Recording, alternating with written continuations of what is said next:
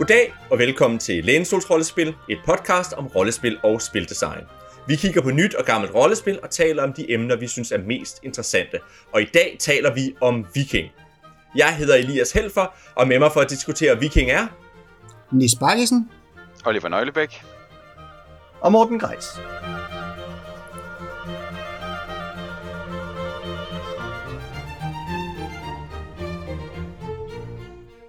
Ja, og det er jo en lidt ældre sag, vi har med at gøre i dag. Øh, det er jo et øh, meget tidligt dansk rollespil, øh, nemlig den her bog Viking. Vi har nævnt den et par gange før, men Morten, det kan være, vil du ikke give os det forkromede overblik over, hvad Viking, hvor det kommer fra? Jo, vi skal øh, langt tilbage i tid. Uh, vi skal tilbage til 1980'erne for rigtigt at forstå Viking. Viking, et rollespil om vikingetiden, er et, et uh, vi går mere ind på genre men det er et historisk rollespil, som er lavet i uh, rollespilsmiljøet omkring Aarhus, uh, omkring foreningen Fasta, som jo er dem, der har været bagmænd eller tidligere bagmænd til øh, festivalet og derved den store tradition for systemløse scenarier, men her har vi deres hussystem, det her sådan, øhm, øh, det sexbaserede system, vi kommer hjem på systemet senere, som er udgivet nærmest i hælene på, at der kom en stribe rollespilsupplementer i midt-80'erne med vikinger som temaer, så man kunne spille øh, vikinger med RuneQuest-regler, med Dark Dragons-regler, Fantasy Hero-regler osv. osv. Øhm, så der kom en stribe af dem sådan i midt-80'erne, og så kulminerer det i, øh, i Viking, et rollespil Viking-tiden i 1990, udgivet på øh, bogfabrikken Fakta, som og det bliver så udgivet samtidig med, at man udgiver to scenarier der til, eller sagaer, som de kalder det, nemlig Glemt af Valhavet og Rejsen til Nordhavet, med et løfte om, at der kommer mere, og mere kommer der også i form af et par enkelte mindre, et eller to, tre scenarier i tidsskriftet Saga, som er et rødspidsmagasin, der blev udgivet omkring 1990'erne år frem. Og øh, det næste interessante ved Viking er, at det får ikke, som sagt ikke det store momentum efter de her sådan, øh, få scenarier, der bliver udgivet til det. Så dør det lidt ud, indtil vi jo ser en opblomstring i 2000, hvor Fusion bliver udgivet, som er den, øh, om, hvad skal jeg sige, spilmekanisk, den åndelige aftager til Viking. Og det er jo også noget, vi har været lidt inde på i vores øh, tidligere interviews, øh, som kan høres på podcasten her med, øh, med Palle Schmidt og Malik Kyltoft. Og så skal vi virkelig frem til 2020, øh, eller 2021 her i starten af året, der har øh, vi fået adgang til rollespillet igen, fordi det var oprindeligt udgivet jo i en øh, prædigital tidsalder, og har derfor ikke været nemt tilgængeligt øh, på andet end biblioteker de sidste mange år.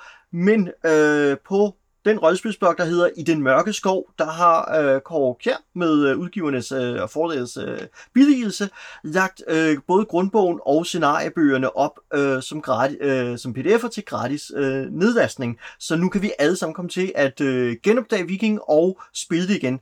Og det er jo et, hvad skal jeg sige, et rollespil, der udkom tilbage i 1990, som vi alle blev mærke i, der kom i rollespilsforretninger, fordi forsiderne er illustreret af Peter Madsen, som også har leveret illustrationer til inde i bøgerne.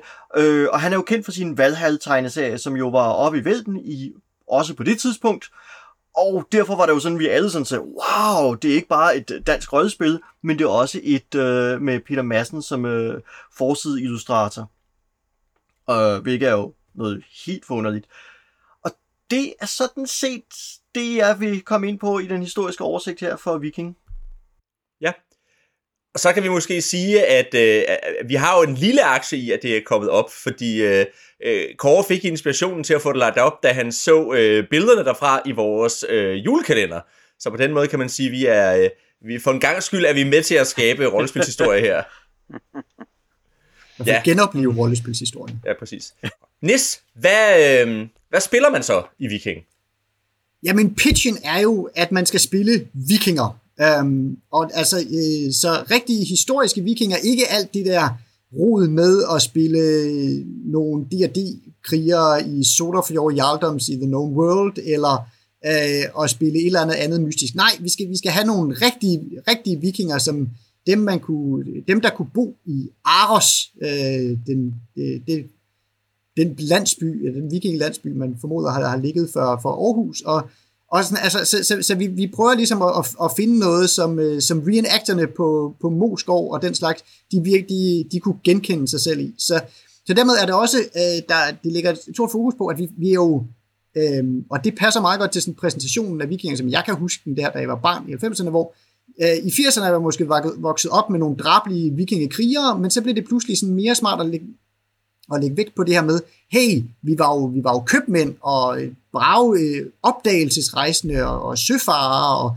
øh, og også ganske sådan almindelige fredelige øh, bønder derhjemme og sådan nogle ting. Altså, så, så det er den slags. Så, så det er den store epik, i, vi kalder det stadigvæk sagaer, og, og, og man må gerne lade sig inspirere af det, men det er også sådan det der med at drage til, til Hedeby med, med en ko, man skal sælge, eller øhm, at be, besøge sin familie over i, i skærgården over øh, øh, i Norge eller Sverige, eller sådan noget, som, som også sådan er de, de store historier. Det er, ikke, det, det er ikke bare angreb på klostre i, øh, i England og Irland, som, som det handler om. Super. Og Oliver, hvad er det så for en uh, bog, vi har læst? Jamen, det er jo sådan uh, små 100 siders uh, hæfte her. Uh, og, uh, og det er sort-hvid ud over forsiden af Peter Madsen, som jeg nævnte tidligere. Og så er der lidt uh, par illustrationer af en anden illustrator, og nogle fotos fra Nationalmuseet af, af fund, som, som, øh, som relevant. Og reglerne dækker sådan rimelig jævnt øh, at lave spilpersoner, og øh, sådan basale regler for at slås og øh, handle med ting, og, øh, og prøve at, øh, hvordan man handler med ting, når man ikke har nogen penge, øh, bruger en del tid på. Og lidt om bare at være derhjemme og, øh, og gå og dyrke lidt, øh, lidt afgrøder, og måske øh, snedke lidt træ, hvis man ikke har det at lave. Og så er der en, en, en spilledervejledning, som øh, går pædagogisk igennem tingene her.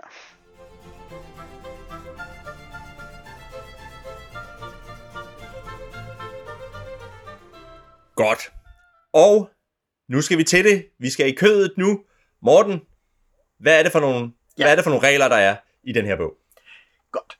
Øhm, det er et øh, relativt traditionelt øh, task resolution system, hvor man har en bunke færdigheder, man ruller for, når man skal løse opgaver. Man bygger en pulje op af seks sides terninger, og så prøver man at rulle en eller flere succeser med sine terninger. Og det minder lidt om nogle systemer, vi har kigget på før. Uh, hele den, uh, hele, hvad skal jeg sige, den der Year Zero engine for Coriolis og Tales from Loop med, at man skal helst rulle sekser. Um, Viking er dog lidt inkonsistent på det punkt, fordi den hedder, at for en normal tester skal du rulle en 6'er, og flere 6'er er godt. Hvis det er svært, så skal du rulle minimum to sekser eller lignende. Men hvis det er nemt, så kan man have succes både på femmer og sekser. Og den slags øh, hvad skal jeg sige, gør det altid svært at regne på sandsynlighederne, når de flytter rundt på, hvad det er, man skal rulle imod. Og det, det har jeg lidt imod. Øhm, men, men det er sådan set kernen, det er, at man ruller de her sådan, øh, puljer sekser, og så ruller man op imod sine forskellige færdigheder. Og det er sådan et relativt traditionelt udvalg af færdigheder, man har. Øhm, med lidt en, øh, hvad skal jeg sige, i hvert fald som udgangspunkt med, at, at der er selvfølgelig de obligatoriske kampfærdigheder, og der er nogle vidensfærdigheder, nogle håndværksfærdigheder, men flere af dem er bundet fint ind i øh, perioden, øh, og knyttet tæt op af, hvad skal jeg sige, den verden, vi spiller i, så det vil sige, at det er ikke uvæsentligt at have en god agerbrugsfærdighed. Det er obligatorisk for alle at have et håndværksfærdighed, eller i hvert fald et værv, de er oplært i, som er det, de skal kunne leve af, og også ligger lidt op til, at man på den måde kan simulere en hverdag mellem eventyrene ved, at man kan sige, jamen får I sørget for, at der er mad nok øhm, via det her system her. Og det gør så også, at når man kommer ind i færdighederne, så finder man øhm, assorterede subsystemer inde under færdighederne for, hvordan øh, de enkelte færdigheder fungerer. Det vil sige, hvis vi skal ind og kigge på skibsbrug, jamen så, eller regler for skibet så, så finder vi dem under skibsbrugsfærdigheden øh, og skibshåndværksfærdigheden frem for i en separat sektion om øh, skibe. Det gør det selvfølgelig lidt kringlet. Og det er et, et tilbagevendende problem, synes jeg. Uh, jeg tror, vi kommer lidt mere ind på selve den formidlingsdel uh, omkring, hvordan reglerne er sat op. Men reglerne er i hvert fald sat op over et, et system af det sekser, og så rykker vi så i en stadig øh, større grad af detaljer, når vi rykker over i kamp, hvilket på ingen måde heller er usædvanligt for rollespilsystemer, og slet ikke af den art her, hvor vi har et, et relativt enkelt færdighedssystem, og så går vi det i, i dybden med, øh, med kampreglerne.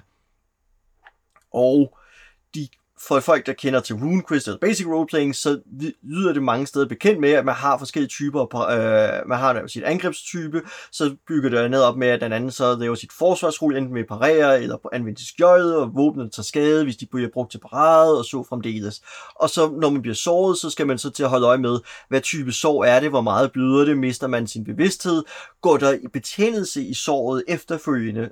Um, så det vil sige, at konsekvenserne af kamp ud over øh, hvad skal jeg sige, systemet kan være lidt dødeligt, så er eftervigerne af kamp øh, betydelige. Det er ikke et system, som har øh, det, øh, sådan, hvad skal jeg sige, critical hit tabeller, så det vil sige, man har ikke noget med, at man bliver såret specifikt i højre fod, men de sår, man får, er man nødt til at holde øje med, fordi man skal tjekke for, i hvilket omfang der kommer betændelse i dem, og hvorvidt ens karakter i virkeligheden dør et par dage senere af kampen, eller, øh, eller er nødt til at få skåret et ben eller en hånd af for at undgå øh, betændelse, eller for at, øh, ja, der går koldbrænd, for ikke at der går koldbrænd i tingene.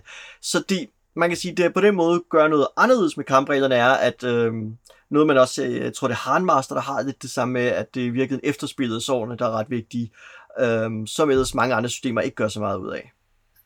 Jo, altså det, det er netop, og det, og det er både sådan, altså det kommer jo dels af sådan noget, altså det er også en realismefokus, og så er det også, det er sådan en måde ligesom at sige, det her, igen, det handler ikke om at drage i kamp og plyndre kloster osv., så, så det skal ikke, så det, det må godt være, man må godt være afholdende i forhold til at gå i kamp med de her karakterer. Ja. Så, så, så systemet øhm, prøver ligesom at sige, hey, det her det er farligt, men omvendt så gør det det ikke ved sådan ligesom at lukke ned og sige, okay, Nå, men så dør du bare, at du hætter slag, men mere ved det der med, okay, der skal være nogle eftervirkninger. Du skal ikke faktisk opleve, at der ske, selvom du kom levende ud af den her kamp, så skete der noget med dig.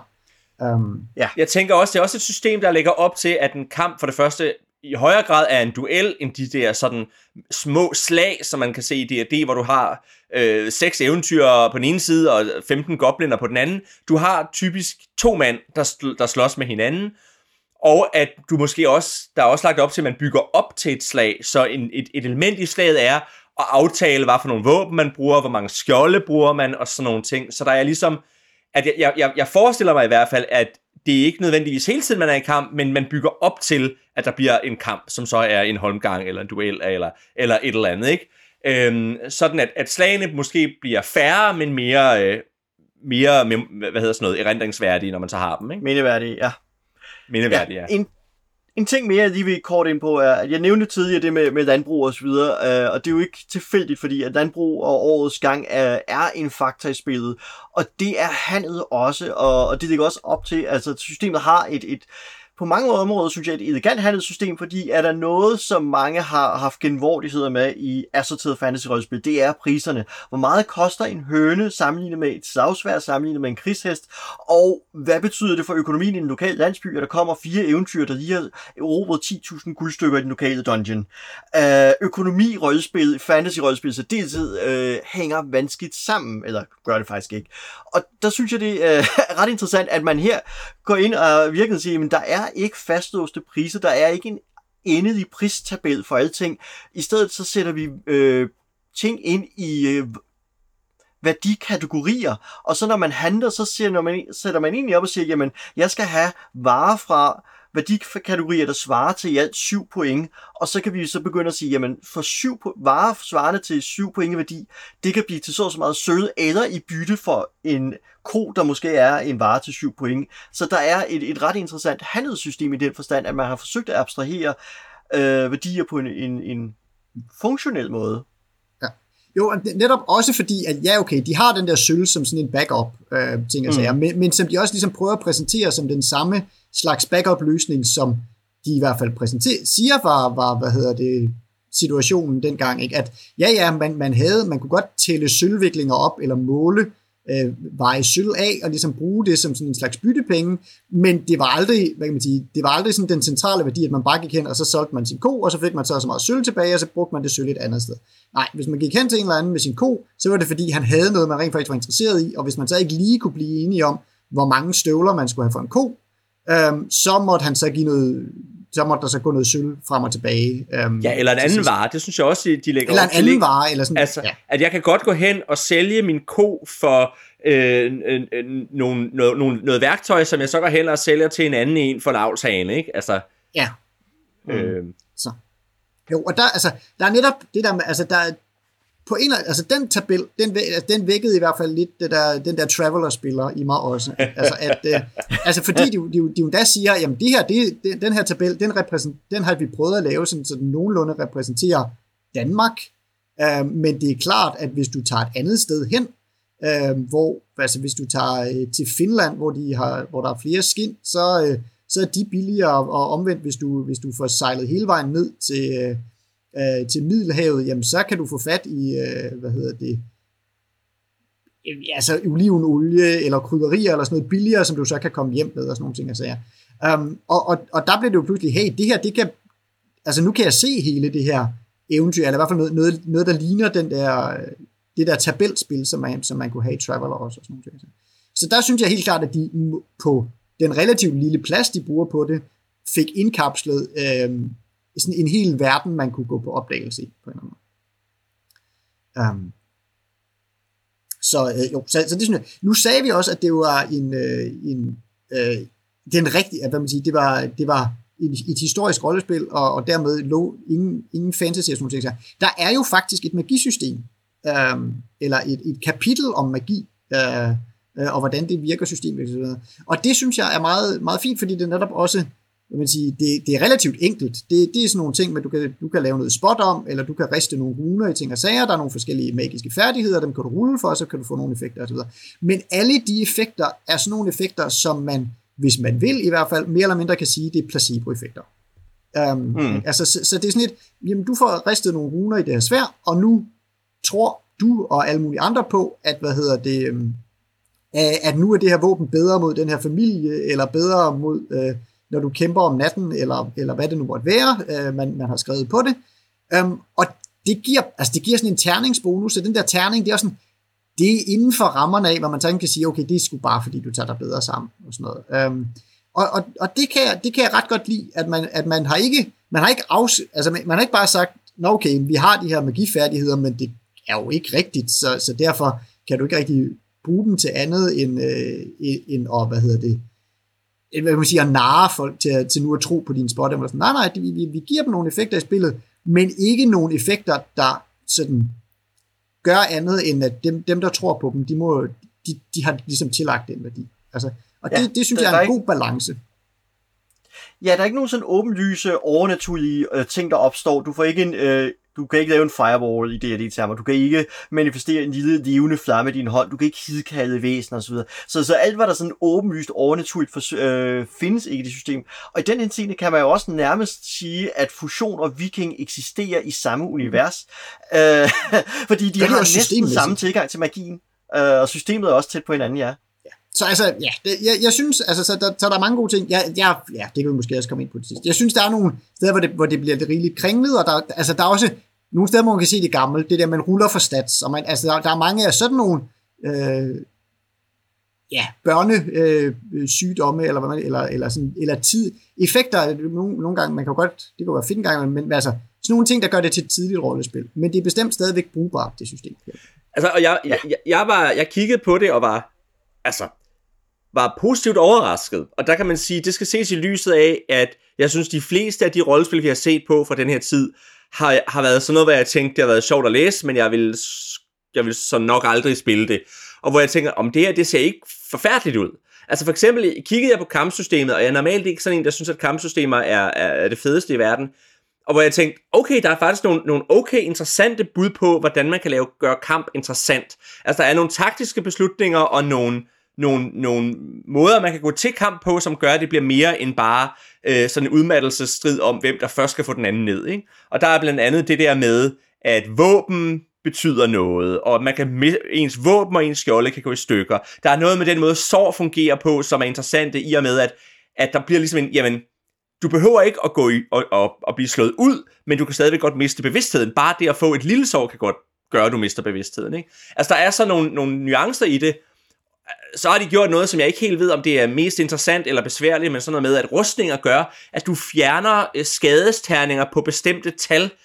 Og det er sådan noget, hvor jeg tænker, det er på den ene side interessant, og på den anden side bliver det pivbesværligt at arbejde med ved bordet. Ikke? Altså det, men, men, men der er i hvert fald en, en vilje og en interesse for, at, øh, at prøve at se, hvad kan vi gøre for at gøre det her interessant og sjovt, og, og ligesom gør det episk at stå der, og hvor pludselig kan jeg mærke, hvor sej min ringbrynje er, for det betyder, at det er kun sekser, der går igennem.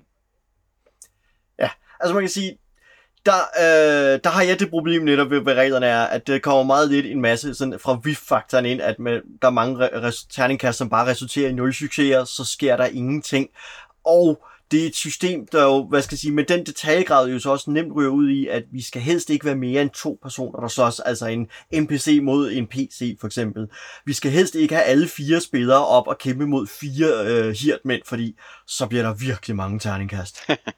Helt sikkert. Og det er jo også det, altså, hvor man kan sige, det er tydeligvis et, et kampsystem, der er lavet til dueller. Mm. Altså, også bare på den måde, det er formuleret, at, at det der med at spille mere end en mod en, altså to mod en for eksempel, det er ligesom en, en særregel. Det synes jeg jo meget, det siger jo meget godt, hvad det er, der er tanken med det her system, ikke? At det er en mand mod en mand.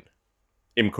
Ja. Men altså der tror jeg, jeg savner det, at i Forbidden Lands for eksempel, som jeg har været inde på tidligere, der har du, øh, og flere andre systemer, har jo en, en, en kampsystem, hvor du veksler mellem sådan øh, quick and dirty og gruppe mod grupper, og så kan du gå ned i et detaljeret duelsystem, når det virkelig sådan er en vigtig kamp mellem to personer. Og jeg tror lidt, jeg havde savnet lidt, at Viking også har det, at vi har en mekanisme for at sige, okay, der er lige et øh, værtshusslagsmål mellem fire bøller, og jeg fire, det spiller vi ud her. Og så er der duelsystemet. Uh, der måtte godt have været en tydeligere måde at håndtere quick and dirty kampe på, og så den vigtige duel. Helt sikkert.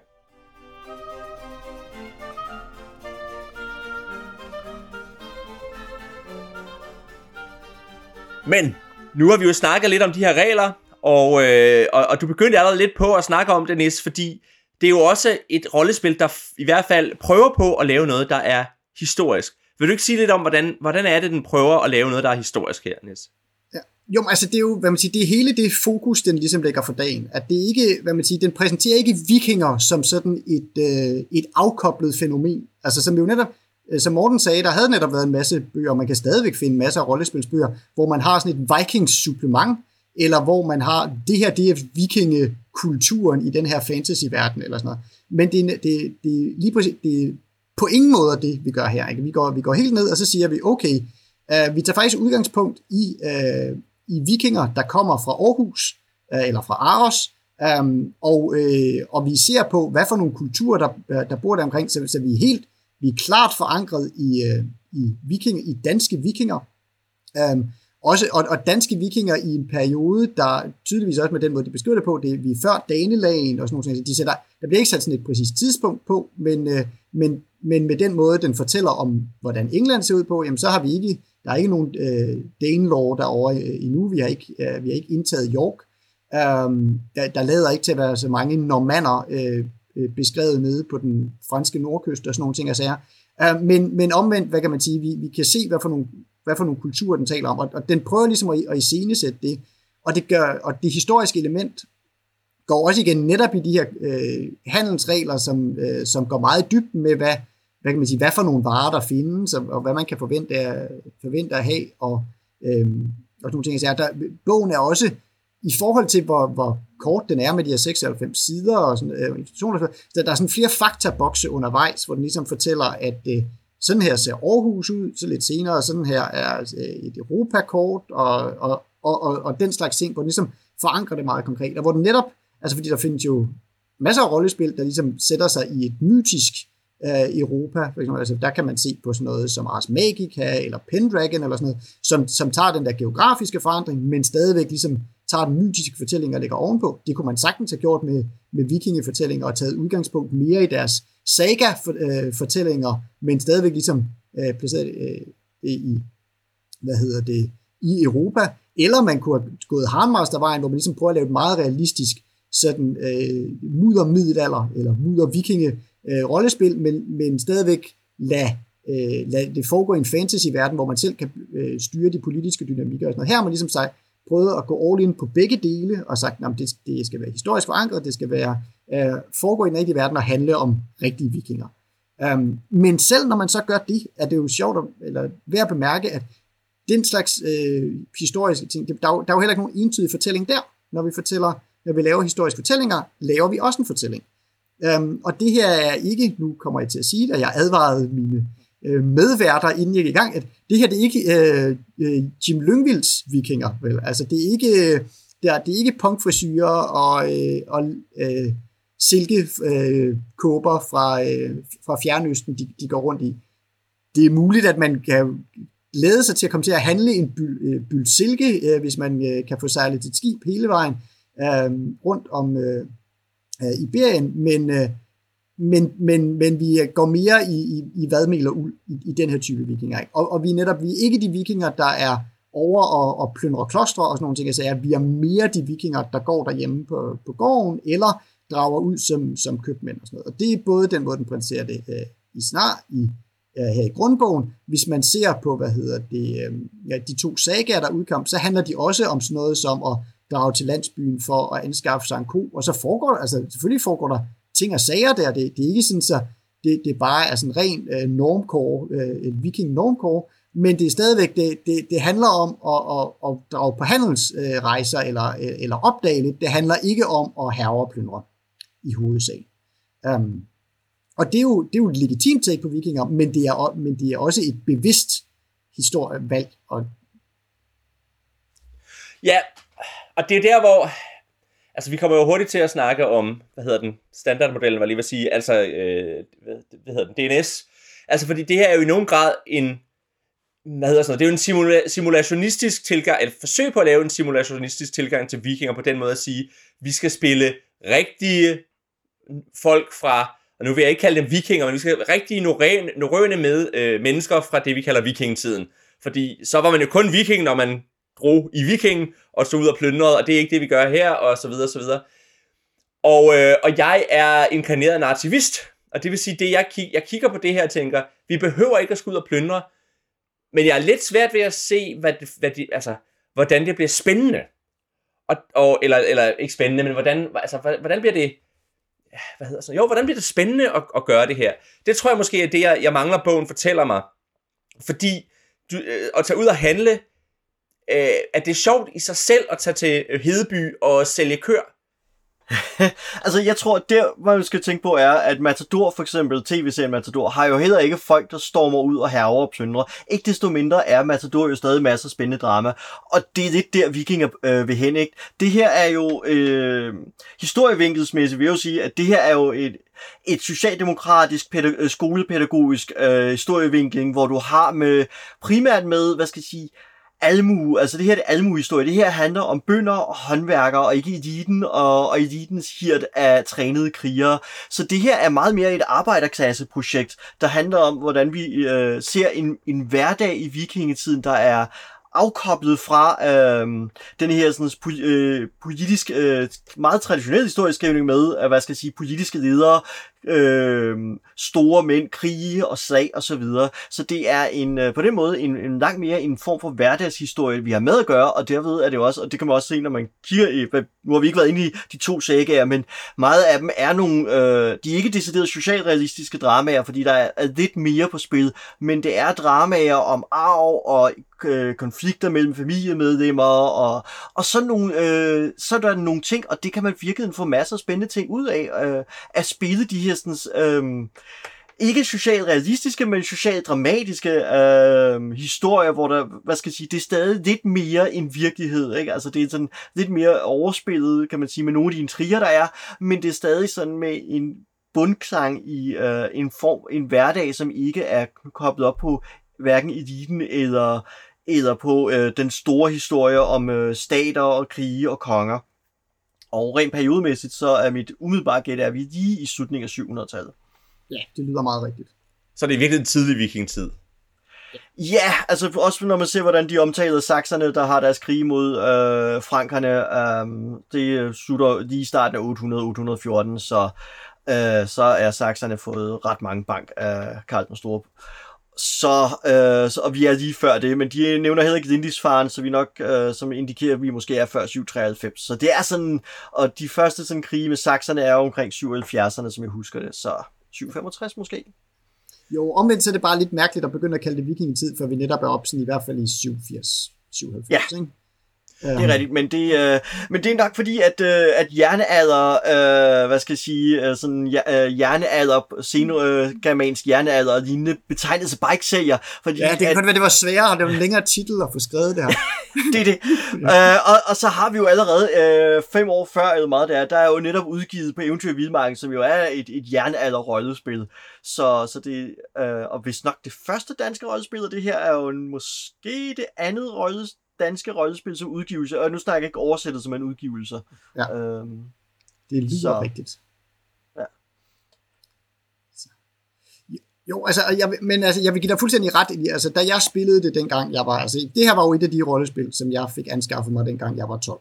Øhm, fordi det var, det var sgu for fedt med et dansk rollespil, og øh, Peter Madsen illustrationer og så videre. Og der var, der, der var også masser af ting, der var spændende, men, men det var netop, hvad kan man sige, øh, bog, altså det er nu udmærket saga, men, men, men sådan grundbogen svigtede lidt i, og, og det kommer vi måske nok også ind på i formidlingen, men, men i at fortælle mig, sådan, hvorfor det her var fedt. At det, det var på en eller anden måde, så er det lidt som om bogens præmis er, jamen du er jo en actor ude på Moskov, eller, eller du synes, det er fedt at gå på vikingemarkedet, eller, eller, eller sådan, du synes jo, det her er fedt i forvejen, så hvorfor kan du, så selvfølgelig kan du sagtens fortælle en fed historie om det, uden at, øh, uden at få hjælp. Og det er sådan et, ej, det, det er faktisk svært. Specielt er det, øh, var, var det svært for mig som barn engang, og, og der var heller ikke nogen, ligesom, bogen glemte at pege mig i retningen af, altså jo, den lavede, de leverede deres sagager, men pegede mig ikke i retningen af, øh, af islandske sagager, eller af røde orm, eller af, altså, eller af sådan andet, hvad kan man sige, historisk, øh, på en eller anden måde,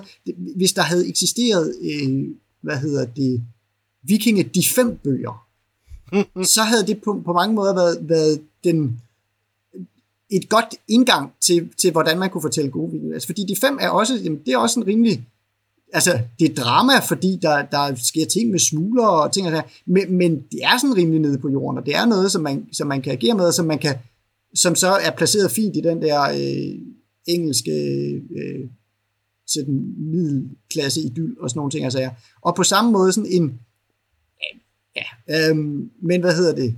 Ja, upper class i dyb, måske. Øhm, men, men øh, ja. god pointe. God pointe. Jeg tror også, at, øh, at det der Viking er jo kommer under til, til kort, er jo netop, der mangler øh, et, et reelt spillet afsnit. Der, der er et på skrømt, men øh, og der er det jo helt tydeligt, at tanken var, at man køber grundbogen plus de to scenarier, og det var jo også, hvad vi gjorde hjemme hos, øh, hos os, og jeg har jo også spillet de to scenarier. Og nu var jeg, øh, jeg kan ikke huske særlig meget det, det er trods alt 30 år siden, men, øh, men noget, jeg byder mærke i, er også, at de, de historier, handlingsmæssigt er, de er jo ikke særligt velegnet til 10-12-årige knægte. Uh, I hvert fald, altså glemt af Valhall uh, som den første af dem. Nogle af de intriger ligger virkelig op til, at hvad jeg skal sige, være noget, der interesserer et ældre publikum. Uh, så, så jeg tror også, at det, det har lidt det problem, at man har skudt lidt for, forbi med, hvad skal jeg sige, hvem man har skrevet eventyrene til, både sådan, og, og systemet til, og det føles også selvom de har et løfte bag på bøgerne om, at der skal komme flere udgivelser, at der er mere under forberedelse, at man i virkeligheden man bruger regelbogen til at spille de officielt udgivende scenarier, og så kan man ikke rigtig bruge systemet ud over det, fordi det, der, der er jo ikke nogen hjælp til at komme videre med systemet, når man er, hvis man ikke spiller de officielle scenarier. Nej, det tror jeg måske også, altså for mig er det også lidt det der med, jeg, tror, jeg, jeg læser det ikke som, at det er til reenactor. Jeg læser det som, at det er i en eller anden grad øh, vil gerne formidle noget historie, men det betyder også, at der er ligesom en præmis om, at man spiller den historie, der er forberedt til en, fordi det er svært at lave noget, som er historisk korrekt nok selv. Ja, fordi det er meget nemt at komme til at gribe fat i øh, plyndrende vikinger, eller hervende vinter, eller et eller andet, øh, som fører systemet over i en masse kamp, og, og det er jo noget, kampsystemet jo i virkeligheden ikke vil kunne bære i længden, at man har øh, sådan en historie. Så, så det er meget bundet op over, at man skal have de egentlige historier for at kunne spille det her. Yes. Nej, altså, jeg, når jeg sagde det der med Reenactor, var det heller ikke, fordi jeg tænkte, det var dem, der var målgruppen, men mere, det var dem, der ville være de bedste modtagere til at kunne tage den her setting og løbe med den selv. Det var, det var egentlig det, jeg prøvede at komme hen på med den der Reenactor-ting. Så spillederen skal være Reenactor, og det behøver spilleren ikke nødvendigvis at være? Ja, det kunne man måske godt sige.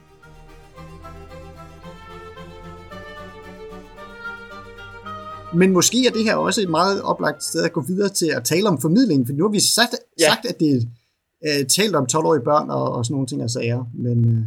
Så det, synes, jeg, det er jeg helt enig i. Så Oliver, vil du ikke fortælle os lidt om, hvordan er det, den formidler øh, sit system og sin setting og, og sit spil?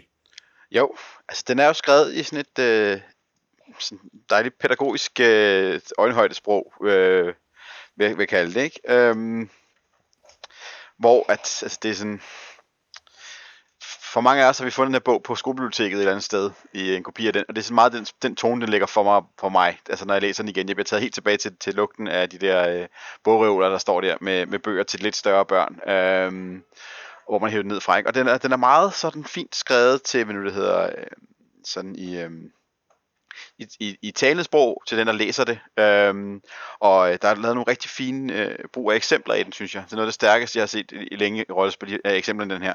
Den har et løbende eksempel, som den følger med i, som den bruger til at forklare reglerne for forskellige ting, og, øh, og starter med at lave karaktererne, og så hvordan man, man slås, og hvordan man laver andre ting. Og så er illustrationerne også koblet op til fortællingen, så de har simpelthen fået, fået det hele bundet sammen på en rigtig fin måde. Og de her eksempler er faktisk så gode, at jeg, øh, da jeg læste bogen, kunne, kunne skippe og læse regelforklaringen, og bare lige sådan tjekke eksemplerne, og lige se, hvordan tingene blev gjort der, for at få føling med, hvordan det rent faktisk øh, var, øh, meget hurtigere, end hvis jeg prøvede at læse reglerne i den. Og det synes jeg faktisk er rigtig godt, øh, godt formuleret, når man sidder der i, øh, og skal læse sig til, øh, hvordan tingene foregår. Og så som jeg nævnte tidligere, så er der lidt en mangel på, på spillet og instrukser i den. Den, er, øh, den kunne godt bruge lidt mere på, hvordan man faktisk kører det her, og hvad forventningerne afstemningen er med, med hvad spillet vil, og hvordan spillet skal det. Det er, det er lidt som om, man, man er i mesterlærer øh, hos øh, forfatteren, og så kan man tage den her bog med ud, og, øh, og så køre det med det, der står i øh, reglerne i den. Ikke? Øh, som, med, som også er et problem med mange indie-rollespil senere. Øh, det der med, at der er en masse antagelser om, hvordan ting foregår, som ikke rigtig bliver formuleret i den. Øhm, ja, og så er der også en rigtig fin, stille og rolig øh, historieformidling løbende i den, om hvordan tingene rent faktisk var, og hvor, den lige sådan, hvor man lige skal være opmærksom på, at, at det her ikke er fantasy-rollespil, øh, nødvendigvis logikker, der virker i det, og som også er rigtig fint. Hvor meget energi den bruger på det med, som dem sælger med handel og, øh, og varer. synes jeg også er en del af det, ikke? at den ligesom tager tid til at lære en de der koncepter, som fylder noget i vikingkulturen. Helt sikkert. Og, og så synes jeg måske også, altså som du selv siger med den der tone, der tager en tilbage, og så videre, der er også, øh, det bliver jo aldrig sagt eksplicit på en eller anden måde, det der med, at man er, er unge mennesker, men, men så kommer, men, men så er der, kommer det ligesom indirekte, fordi der er regler for, hvad, hvad for en alder din øh, spilperson har, og det ender sådan med at være sådan en, en, en ung voksen, og der er en regel om, at en af jer er altid, øh, hvad hedder det, det yngste barn af høvdingen i, ja. øh, i den by, man nu kommer fra. Øhm, og sådan nogle ting, altså, så, så det er også ligesom, altså på den måde er der, er der sådan nogle indirekte ting, der ligesom siger, at det bliver den her ungdomsfortælling på en eller anden måde, og hvor der er nogen, der kan, man, man er gammel nok til at kunne gå ud og agere som en ung voksen, men man er ikke voksen nok til at være den, der bestemmer og sådan noget. Så der er ligesom også nogle, ligesom der er en spilleder, der kan, der kan styre spillet, så er der også ligesom nogle øvrighedspersoner, der kan øh, sætte en øh, i gang med at gøre ting. Og det er også det, der sker i sagagerne og sådan noget. Altså, noget af, det, som, noget af det første, der slog mig, da vi gik i gang med at læse det her, det var, at jeg hvor meget det her er skrevet i et andet sprog, synes jeg, end, end, end mange andre rollespil, og også altså, jeg følte mig næsten lidt talt ned til, og det synes jeg var lidt interessant, ikke? at hvis vi nu skal læse, det første, der, at det første, der står i, i bogen, det er sådan en dedikation, som, som forfatteren Mads Lunau har skrevet, og så står der på den første rigtige side, står der, hvad handler Viking om? Viking er et spil, der handler om vikingetiden på en anden måde. Når du spiller viking, spiller du et rollespil, og det betyder, at du selv skal spille en viking, og selv skal bestemme, hvad han eller hun skal foretage sig.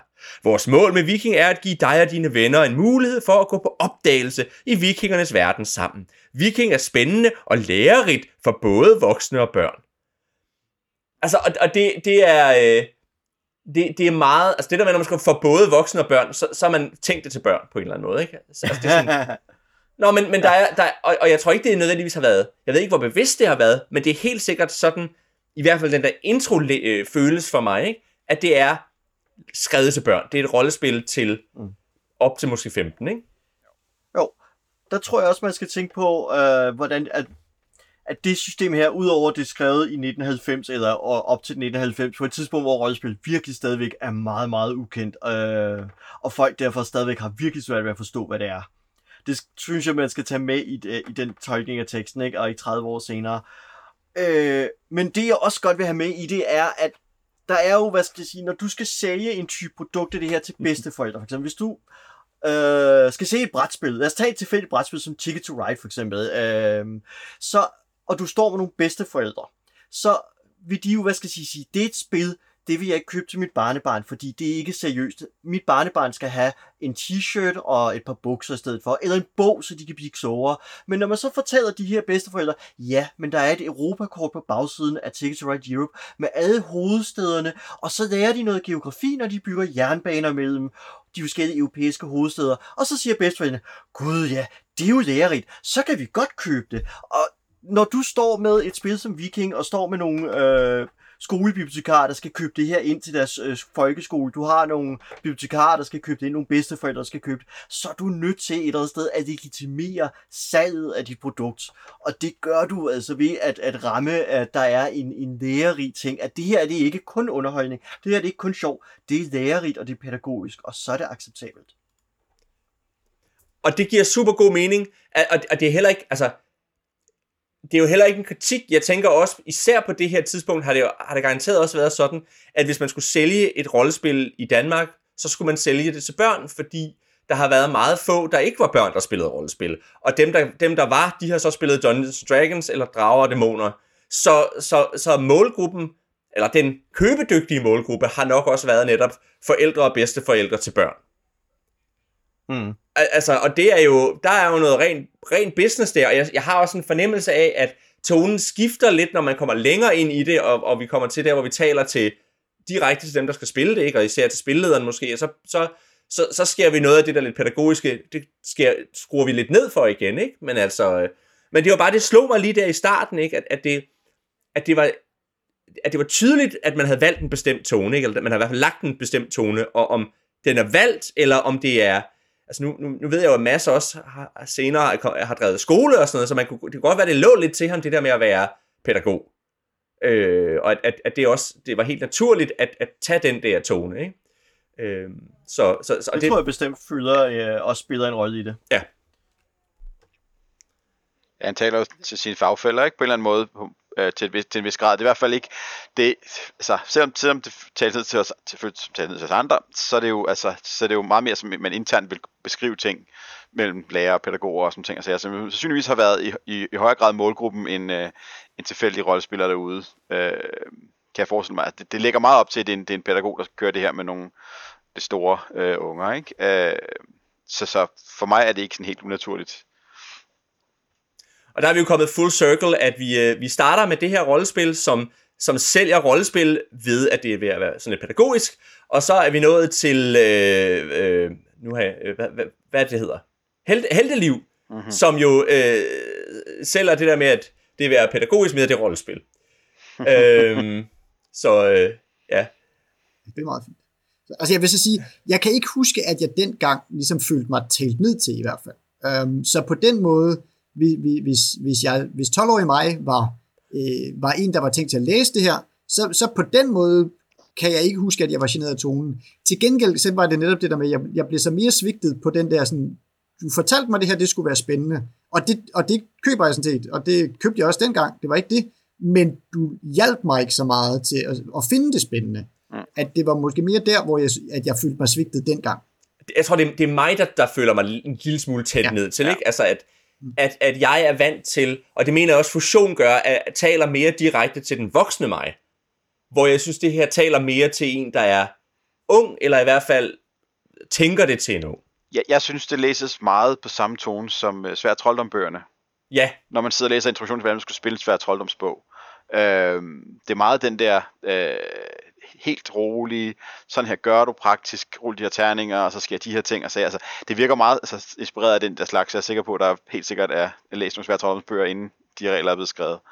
Så, så jeg synes, det, det er meget mere den tone, jeg får, øh, og, og det er lidt mere grundigt og pædagogisk, fordi de skal kunne samle alle op, øh, store og små, ikke? Helt sikkert. Så, og så har det jo også på den måde været, været et godt salgsargument at have Peter Madsen på, ikke? Fordi man har, man har måske man har, man har med det samme set Røskva og Chalfe og, mm-hmm. og alle de andre der, ikke? Så, så, så, og det er også talt, har talt til den her generation af, af unge, som er vokset op med de der tegneserier og tænkt, og oh, nu kan jeg spille Valhalla. Apropos det, så er det faktisk værd at sige, at uh, lige øh, årene før, eller året før, så det er jo så et rollespil i overtagelse, men der udkom Svær Trolddom rollespillet. Altså ikke bøgerne, men sådan det, du kunne spille derhjemme. Så, um, det udkom der i 88-89. Altså, så det kunne være meget sjovt måske lige at få kigget på, hvordan tonen er deri. For jeg tror, du har helt ret i, at det er også meget den tone, der var i de bøger. Um, Yes, jeg finder lige uh, lave dine egne eventyr frem her og kigger på introduktionen. Ja. Uh, hvordan ville det i virkeligheden være at leve i en middelalderlig fantasyverden? Borgens svær trøjdomsserie har givet masser af læsere muligheden for at leve i en verden fyldt med magi, uhyre og skatte på en måde, på en sådan måde, at de er heltene og heldinderne. Men det er muligt at komme et skridt videre og gøre spillene endnu mere realistiske. Svær trøjdomsserien har sine begrænsninger. Når man for eksempel kommer ind i et rum, er det normalt to eller tre valgmuligheder. Eksempelvis vil du kæmpe mod uhyret eller flygte ud af rummet. Eller vil du trække dit svær eller tage en okses kraveben frem for din rygsæk. I en virkelig situation ville læseren som held eller heldinde sikkert vælge at prøve noget helt andet. For eksempel udløse en fælde eller prøve at tale til uhyret. Men i en svær troldombog er det umuligt at give læseren alle disse muligheder, uden at det vil fylde en hel bog at beskrive udfaldet af alle tænkelige valgmuligheder i en enkelt situation. Denne bog vil lære dig, hvordan du kan skabe dine egne eventyr til at spille med dine venner, og i disse eventyr, som kan spilles af mange på én gang, er du ikke begrænset til to eller tre muligheder. Alt er muligt. Øh, og det er så første halvdel, så vil jeg ikke læse resten af foråret her. Og det passer, det passer nogenlunde ind i stilen, ikke? Det er lidt, et lidt højere, sådan, lidt højere abstraktionsniveau, har jeg sådan for fornemmelsen, at det taler lidt mere til sådan den bolige i, i, i flokken, men vi er ikke helt ved siden af. Ja, fordi at hvis der også er et andet afsnit her. Lad os tage det for givet, at du, læseren, har spillet Troldmanden fra Ildbjerget. Hvis du aldrig har spillet en svær trolddombog før, er det en god idé at prøve det, før du starter på denne bog, for det vil gøre det hele meget lettere. Så ja. Ja. ja. Hmm, ja. Hold op, det er længe siden, jeg kiggede den bog. ja. Der er en ting, jeg godt vil uh, tilbage til. Oliver havde nogle rigtig gode uh, observationer omkring eksemplerne, fordi det bed jeg også mærke til, da jeg læste dem. Fordi et er, at jeg synes, reglerne er, er ret knudret formuleret flere steder. Unødigt knudret formuleret. Øhm, men til gengæld så opvejes det fuldstændig af eksemplerne, som gør, at man jeg synes, man kunne lære store dele af regelsystemet bare ved at læse eksemplerne. Og jeg var overrasket over, hvor formidlingsvenlige de her eksempler var. Øh, og, hvor funktionelle de var i den forstand. Og det synes jeg var en, en ret stærk ting ved, det, øh, ved formidlingen af Viking. Ja, og det fortæller også en rigtig fin lille historie, hvor jeg synes, der, der er mange af sådan nogle eksempler. Det er sådan nogle mærkelige fragmenter af en historie, som man næsten kan se, hvor bærer hen, men ikke rigtigt. Og det vil sige, at jeg får både en fornemmelse af, hvad det er, vi skal spille, og hvordan det er, vi gør det. Og det er rigtigt, det er, det er der mange, der godt kunne, kunne lære noget mere af, synes jeg. Det, det, er, du helt, mm. det er du helt ret i. Øh. Og det sjove er, at eksemplerne, øh, den historie, der former sig i det, peger i to retninger, nemlig henholdsvis både til Glimt af Valhall, øh, den første saga, og rejsen til, øh, yeah. eller rej, rejsen til Nordhavet, den anden saga. Der er, altså eksemplerne er simpelthen konstrueret af begivenheder, der trækker på begge øh, sagaer. Det ja. synes jeg også er en, en ret fin detalje. Og med hensyn til det der med de reglerne er knudet formuleret, det er jo, jeg synes det er meget tydeligt, at den her bog er lavet sådan, så du læser den fra ende til anden, og øh, og, der, og at reglerne så der er formuleret på en sådan måde, at sproget varierer lidt, sådan, så det er nogenlunde behageligt at, at læse den på den måde. Hvilket jo er fint, hvis man læser den fra ende til anden, men forfærdeligt som regelbog. Altså, fordi det netop gør det der med, at så er der lige lidt gemt nogle regler inde i færdighedsafsnittet, og de er aldrig formuleret på helt samme måde, selvom de fungerer på præcis samme måde, og, og sådan nogle ting. Ikke? Altså, så, så det er godt, de der eksempler er der, men det, det er tydeligt, at det er det, der har ligesom været Øh, det virker i hvert fald på mig tydeligt, at det er det, der har været tanken, når man har skrevet det, det er, at man skulle læse det her som en bog, øhm, og så er det lidt blevet en regelbog sekundært. Øhm. Mm.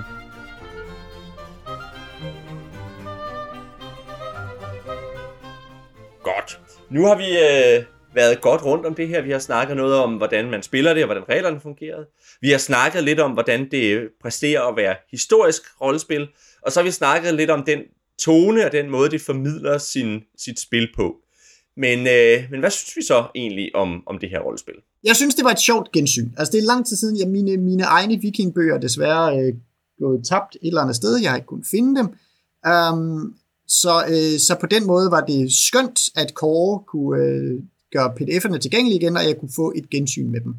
Omvendt, hvad kan man sige, min, min oplevelse dengang var, at jeg var lidt fortabt, øh, i hvert fald når jeg bevægede mig uden for sagagerne, og når jeg ser på dem øh, nu, så kan jeg godt forstå, hvorfor jeg var lidt fortabt dengang, for jeg synes ikke, man bliver, øh, man bliver hjulpet meget. Jeg synes, det er, det er et spændende greb, og jeg kan sagtens se noget øh, i det her, men, øh, men selv når jeg nu nok er bedre rustet til at lave mine egne vikingehistorier øh, for, øh, ja, for, for dem, der, eller historie om, øh, om norrøn øh, mid, eller jernalder, øh, så, hvad hedder det, øh, øh, så føler jeg stadigvæk, at de her bøger måske lidt svigter mig. Øh, men fordi jeg er sådan en travel, den traveler-nørd, jeg er, og så, så er der et eller andet i det der handelssystem, som jeg godt kunne finde på og vil gøre noget med. Ja, altså jeg synes også, at gensynet var, var kærkommen. Det var, det var sjovt at uh, sidde og kigge de her bøger igennem, og jeg har jo så også siddet og skimmet i de to sagaer, efter jeg havde læst regelbogen igennem. Og, øh, og jeg har jo sådan et sted, hvor jeg tænker, også blevet mærke i, at det der handelssystem der, det var da interessant. Um, og noget på et eller andet punkt, hvor jeg tænker, det kunne være sjovt at udforske. Så min tanke strækker fra nærmest af, at jeg har ikke lyst til at spille med vikingsystemet, men fordi det er det sexbaserede på en måde, der ikke ligger langt fra Year Zero Engine, så tror jeg, at det er relativt nemt at porte over i en Forbidden Lands engine, tage det system, måske omdøbe nogle færdigheder og omstrukturere lidt hister her, og så spille øh, eventuelt viking-sagaerne med Forbidden Lands-reglerne. Det, det er jeg sådan mere tændt på i virkeligheden at gøre med det her. Ja, eller, eller importere handelen ind, til, ind i Forbidden Lands. Det kunne jeg jo også godt se ja, for mig. lige netop. Ja, det er lige det, ja. det er lige det, jeg sidder med her. Jeg er jo i gang med at køre Forbidden Lands nu her, at det kunne være rigtig sjovt at prøve at køre tuskhandel på den her måde, i stedet for, for jeg synes, det er meget sjovere, end at sidde og tælle mønter og have råd til ting mm. og sådan noget, ikke? Og folk, ah, men jeg ruller for, at jeg kan få det billigere, og ting og at Det er meget sjovere med det her, hvor man siger, jamen, du kan godt uh, spare... Du kan ikke få det billigere, men du kan få en høne oveni. Ja, du kan få det ærendskin oveni. Det kan vi sagtens arbejde med. Um, yep. Sådan ting og sager, ikke? Og så som Morten siger, systemet er ja. tæt nok på Forbidden Lands. Meget af det, af det kamp, øh, krøl, der er i det her system, er mere eller mindre ordret i Forbidden Lands lidt anderledes formuleret, men altså, du smadrer din skjold i tid og utid og, øh, og sådan nogle ting og sager. Så, så, så for mig ville det være altså, helt naturligt at, at, at, at, at køre et Year Zero øh, variant af det her, hvis man gerne vil lege det. Og jeg synes, den der øh, stemningen i den, af den hverdagseventyret, den beder, altså, det kan godt være, at den ikke er super velfundet, hvordan man gør, men jeg har så lidt lyst til at lave sådan nogle helt små skala eventyr, hvor man bare skal over i nabobyen og, øh, og få byttet nogle, øh, nogle ting, øh, og så sker der ting undervejs, og så, så er det det, ikke? Mm. Ja, og det kan jeg godt se, og det kunne jeg, altså, det kunne jeg måske også godt være med på at prøve at spille. Jeg tror bare, at øh, en af de ting, jeg godt kan lide ved sådan noget rollespil, der, der har en eller anden form for fantastiske elementer i sig, i hvert fald når det ikke er nutidsrollespil, det er, at jeg får licens til at falpulere og finde på. Og hvor jeg, hvis jeg skulle spille det her, ville jeg nok, kunne jeg godt risikere at sidde og være sådan en lille smule, er det nu, er det nu rigtigt? Gør jeg det nu rigtigt? Gør jeg det forkert? Er det her, virker det her? Eller hvis vi sidder og bliver sådan lidt fjollede, eller lidt, lidt, øh, lidt, lidt gejler lidt ud, at så kunne jeg mere sidde og være sådan, men, men det er jo ikke rigtig realistisk, og det er jo sådan lidt og puha. Altså, at det der med, at når i samme øjeblik vi får noget, noget magi og en ork, eller hvad det nu skal være, så bliver man også frigjort fra at behøve at ramme realismen, og så kan man spille lidt mere frit. Og det tror jeg vil være min... Altså, der skal man, hvis man skal lave historisk baseret spil, på en eller anden måde hjælpe mig til at, at føle, at, at jeg nemt kan lave noget, der er historisk realistisk. Og der kan man sige, jo, så længe jeg spiller de sagaer, som de har lavet, tror jeg godt, jeg vil kunne ramme det, bortset fra, at der skal sgu nok komme et eller andet, hvor så kommer man til Hedeby, og så skal man lige riffe et eller andet, og så, så er der en pølsemager, eller whatever, ikke? hvor man tænker, ah, den var ikke helt, den var ikke helt sådan efter, efter bogen. Så det tror jeg vil være min store anke, det er det der med, at jeg tror, det er rigtig svært at spille rigtig historisk rollespil, og især i en tid, der er så langt væk, som, øh, som vikingtiden. Øh, men jeg synes, det var rigtig sjovt at læse, øh, og også at se den der tilgang til det, øh, og som jo netop er noget, som vi også har snakket om, som jeg synes peger, jeg kan se, hvordan det peger frem til nogle af de ting, vi er rigtig glade for nu, altså for eksempel i Zero Engine, øh, og, og det synes jeg jo var interessant, og, og, øh, og det var rigtig fedt at læse, og ligesom at få det der led i udviklingen, det er sådan lidt uh, the missing link på en eller anden måde, ikke? Sådan fra, fra, nogle, fra Dungeons and Dragons og frem til det rollespil, vi spiller i dag. Eller i hvert fald en af de der sådan udviklinger, der har været, og det synes jeg var rigtig interessant at få.